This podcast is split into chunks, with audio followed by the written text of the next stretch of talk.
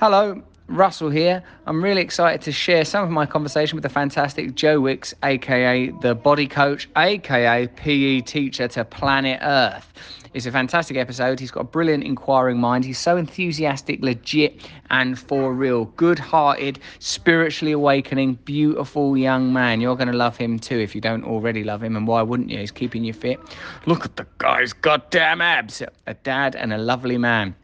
You can get a subscription for as little as $2.99 a month with Luminary's annual plan if you want to listen to more of this, plus a seven day free trial to get you started. Visit luminarypodcast.com to start your free trial if you're into the Joe Wicks podcast, if you want to hear Wim Hof, if you want to hear any of these glorious voyages into personal edification and education. Um, yeah, not available in all markets, subject to local currency, terms apply. Trying to achieve equality with the annihilation of category is not a successful route. Yes, that's, that, that's exactly right. We're in this era where it turns out we were never the boss. It doesn't look like an ideology. What's beneath the surface of people we admire, of the ideas that define our time, the history we are told? Welcome to Russell Brand. Under the Skin. Um, I also really think it was a diamond move and a generous move to donate uh, all the profits from your YouTube videos to. Uh, well, tell me, what, what did you donate it to? So, you know, as a bit of context, when you have YouTube channel workouts or you've got a YouTube channel, you know, you can put adverts on and then YouTube will pay you like a little bit of revenue from that. So I've never, it's never been a massive part of my business. I'm not a YouTuber. Like I've got an online fitness business and I've got my cookbooks and and whatnot. And so when Nikki said to me, Joe, like we've had 20 million views in five days, and he told me the analytics, and we looked at the number because it tells you the exact amount you, you know you raise through the revenue, and the number's massive. I'm, I, I haven't announced it. I mean, I could, if you want an exclusive, a world exclusive, I'll tell you what it's on now. Anyway, the number's massive, and I didn't. Yeah, want I want a world exclusive. I... I do want world exclusives.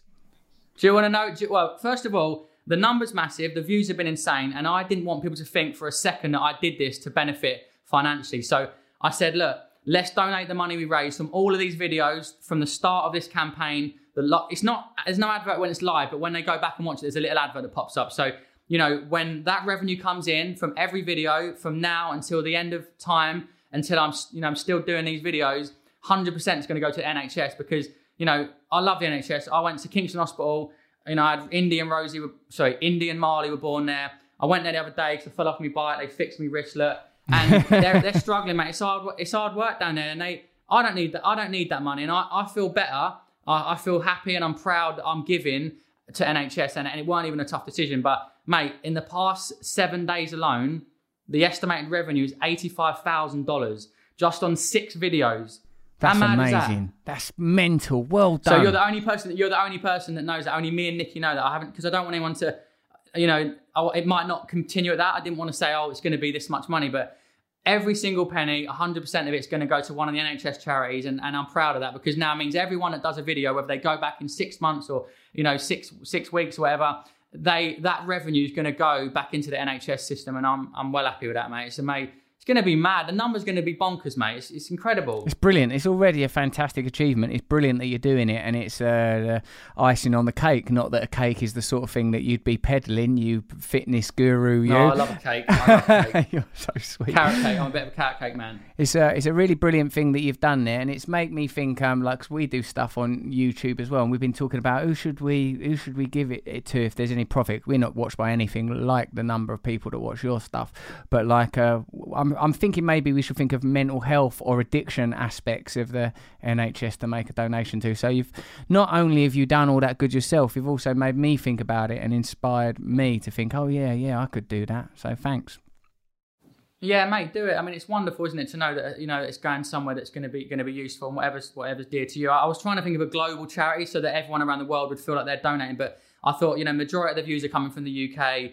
And ultimately, like you know, the NHS are amazing at the moment, and they're they're working so hard. But I, I just I just can't believe the support. It's been amazing. So thank you to everyone that has tuned in and and watched those videos. And um, you know, thanks again for helping me grow it and share it. And just for the just for the record, like I've never made that much money on YouTube. It's not like that, and it will drop. You know, it won't. It's not like a revenue stream that's going to be like forever. But while I'm doing this and there's all this attention, everyone's doing these views.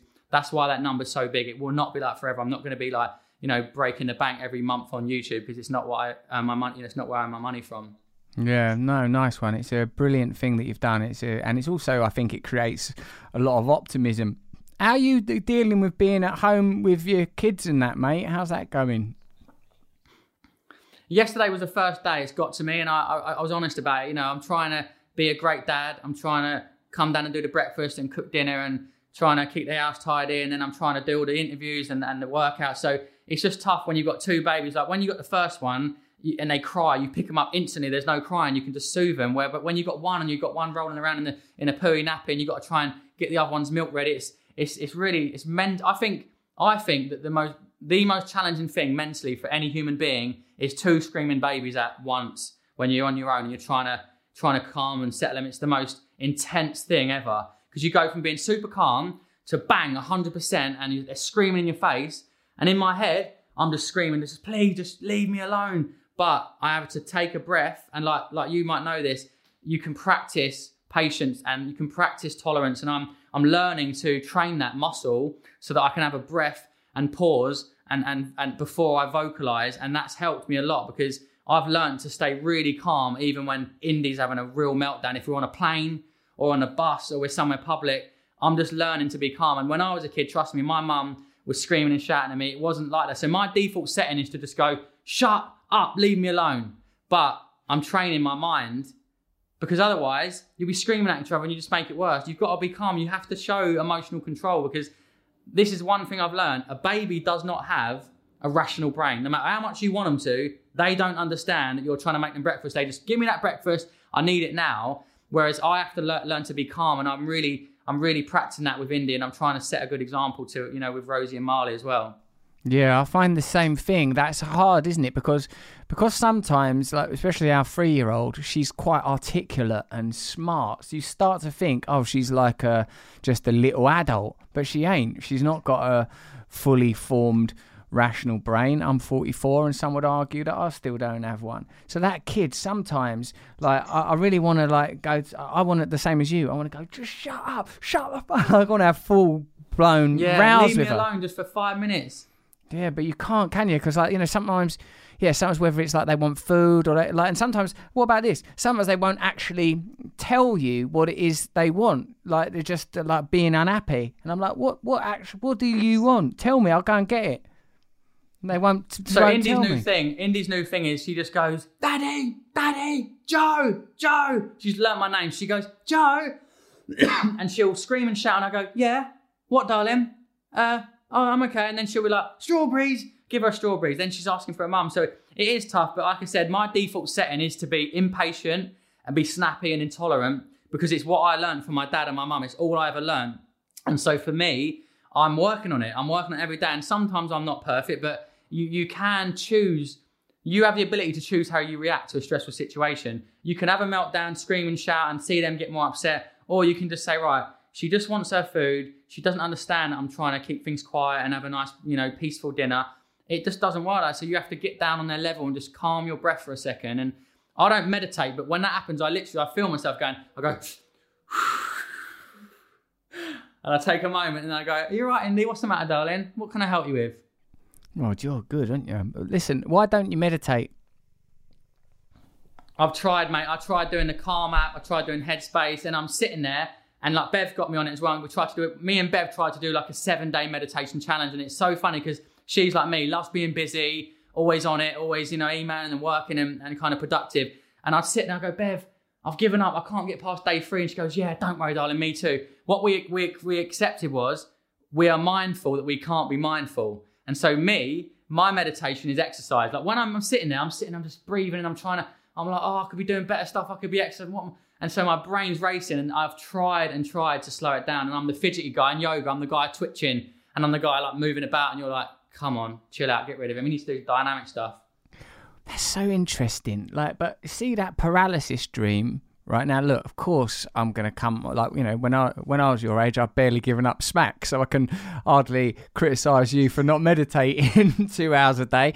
But like, my point is that um, that I think that everyone would benefit from a spiritual dimension to their life. You've already said, like in this conversation, mate, things like there's a voice inside me that says keep going, keep going. You've said that you've got this energy and this purpose and this drive. You said that you recognize it's more important to be of service to other people than to, uh, you know, than to profit yourself or to grow yourself. All these things are sort of spiritual ideas that you are individually discovering. And, and another idea that sits alongside them is a practice of meditation. And, and it's not for anyone to tell anyone else you know what their spiritual practice should be. But like the advantage of sort of uh, say mantra meditation or breath meditation as opposed to uh, the more dynamic things that come easily to you is precisely the opportunity to get beyond that thinking. Because like me like anyone when i first sit down to meditate i'm like you know i sit down and i'm thinking oh no i can't be bothered to do this. I, I want to move around. I start remembering things from the past projecting things from the future thinking of different ideas but what I was taught by, um, I, I, learned meditation off Bobby Roth from the David Lynch Foundation, and they'd happily teach you meditation, mate. I tell you that now. You return to the mantra right? You don't judge yourself for thinking. The mind does think. But what like doing the like returning to the mantra starts to show you is that we are not our thoughts. We are the awareness that houses our thoughts. And it makes you, a lot of things you've already spoken about about the capacity of exercise to re- release uh, you know dopamine and serotonin. You start to realize that there's some larger system that's housing the identity, that's housing the thoughts, that's housing even anatomy itself. And there's a real peace. And, and I think that you know, it's mad for me to be even. I'm not. I'm not offering you advice. I'm just having a conversation because you're obviously doing. No, very, I'm listening. I'm listening. I, I need to hear this. Go on. I need to hear it. Well, I feel like you know you're a person that's very, very interested in self uh, improvement and awakening. And I also feel like there was one bit where you just sort of went, "I'm not spiritual," and then you adjusted it to not religious. And I feel like that spirituality, this time of coronavirus, this time of global lockdown, is a time where people are going to have to look at what what our priorities are on an individual level on a collective level. We've learned that it is possible to change the way we travel, the way we communicate, the way we interact. And my sense is, without wanting to take us into choppy political waters, that uh, post coronavirus, there'll be one side of the argument that's, uh, that's about maintaining control measures, and there'll be another side of the argument that's like, hey, we learned some interesting stuff during that time. We learned some things about ourselves. And I think that if someone like you was to get into meditation, I think it would have a a big impact. I think on you individually. I think you'd start to discover latent uh, potency and power within yourself, and I think also anything that you're enthusiastic about will catch on like wildfire. So I'd really, really like to encourage I, you to try it. Yeah, no, I, listen, I'm hearing you, and I do, I totally agree. And uh, my brother Nicky's practicing meditation, and we work together, you know, symbiotically in the sense that we're so switched on all the time. We're so engaged with our community, and my dad's a big, you know, he does a lot of yoga and meditation, and constantly trying to. It's like me trying to say, Russell, eat healthy, you're going to feel great. Go and exercise, mate. You're going to feel, you're going to love it when you're anxious and depressed. Go and exercise. And I'm hearing that from you, and I just need to take it on board and give it another go. But I I know I know the value of it, and I really do want to get into that mindset. I, I, I, follow a lot of people that do meditate and promote it, and I just I've never just had that time to sit. And like you said, it's about practice. It's about giving it another go, and I'll, I'll take that on board, mate. And this week, I think I need it more than ever. I'll I'll have a little session. I'll sit down and do some. But talking about spirituality and stuff, and that question of looking inside, I've I have really weird, deep thoughts about my life on earth and my existence, and I I can sit there just be talking with Rose, and I go why am I here? Like, what are we doing? How am I here? And I zoom out and my brain zooms out and I see the earth, then I see the galaxy, and I'm like, I get really confused. And I've started asking myself, am I doing enough? Like, is what I'm doing enough? Am I generous enough? Am I too greedy with food? Like, am I kind enough? I'm literally since since this pandemic thing even more because I walked down the high street and all the shops were closed, and I was like, why do I need another pair of trainers? Why am I thinking, oh, I wish I could go in that shop? Why do I need more money in the bank? And I'm, so I'm asking myself all these questions, but because I don't know the answer to it, I, I find myself getting confused about it. Do you ever have that where you think, what am I doing here? Yes, I do think that, and also I've contemplated and thankfully been taught the what some of the answers to at least some of the easier questions you just posed were. The reason that you know we care about we'll enough... never know though. Well, we, we'll never truly know. Like we'll never know how it started and why we talk about the science and and, and the religion and stuff, but we'll never know. So you have to just keep moving forward, don't you, and just live in the now. We might not know the like the the mind of God or what the moment of creation was, other than from a physics perspective, where they can trace, you know, certain uh, aspects of how the material universe began. But to talk to address some of your points there, mate, like when you said why is it that we, you know, focus on consumerism, a new pair of trainers or money? It's not a coincidence. We're born into a culture that tells you relentlessly that that is what you should be doing. That success looks like a lot of money, success looks like a lot of power, success looks like domination, success looks like more and more pairs of trainers or pairs of pairs of trousers or better, constantly updated phones because this is how the systems that we live within sustain themselves. The more and more people that start to wake up as you are doing and start to question the value of consuming as the primary means for making yourself feel better, then those systems will start to break down. The more people that start to get their self esteem from helping one another, from loving one another, from building community, from helping other people's kids, from looking outside of themselves, then it's going to be harder for transnational corporations and potentially oppressive and manipulative governments to maintain their power. So, whilst, of course, like everyone else that's ever existed, I don't know the answer to the biggest questions in life, I do know why human beings have had their primal natures directed towards consuming. It's because the kind of civilizations that we live in require us to think like that. And you, mate, you're waking up in the pod, you're waking up in the cell and realizing, hang on a minute, this isn't really what I want. How much money do I need? And like, look, I go back and forth on that all the time. When I'm frightened, I feel like, oh, bloody hell, I need to be able to get myself an island somewhere. I need to be able to retreat from this madness. But when I feel close to what I call God, when I feel safe, when I feel protected, when I feel like I've got purpose, then I think I will be guided, I will be shown. You know, that force that's taken you from the kind of chaotic childhood that you described to being the world's PE teacher, that force is looking out for you, and we can call it whatever we will. But I know, I know that there's more to it than just a, a set of rational decisions being made. I know that there's something carrying you. Do you think anything's going to change then? So I'm hearing you, but do you really think that people are going to change? Because I, you know, is it just going to go back to normal and suddenly it's like we're, we're back in the shops, we're buying everything we need, we're overeating, we're, we're overindulging? Because I think people seem to think there's just an unlimited supply of everything. And now, more than ever, I've had this anxiety, and I'll, I'll use this word because I do feel anxious about it. I've got a baby, right? I've got Indy and Marley, and I didn't used to think about where my food came from. I didn't think about how bananas got to me and how berries were picked and strawberries. Like but now I think about it and I think about how will the world look? How will the oceans look in 50 years' time? And India Indy and Marley will be around then. They're going to be alive. And, and I'm starting to feel anxious. Do you know what I mean about that? Like about having kids and bringing them into the world because it don't seem to be slowing down. The population ain't slowing down. We ain't we ain't changing our ways on the earth. We're doing more and more. And so that what that frightens me. That's the only thing I can honestly say. I, I'm not scared of death. I'm scared of how the world will look when I'm gone for my kids. That's lovely. That'd be that's a nice.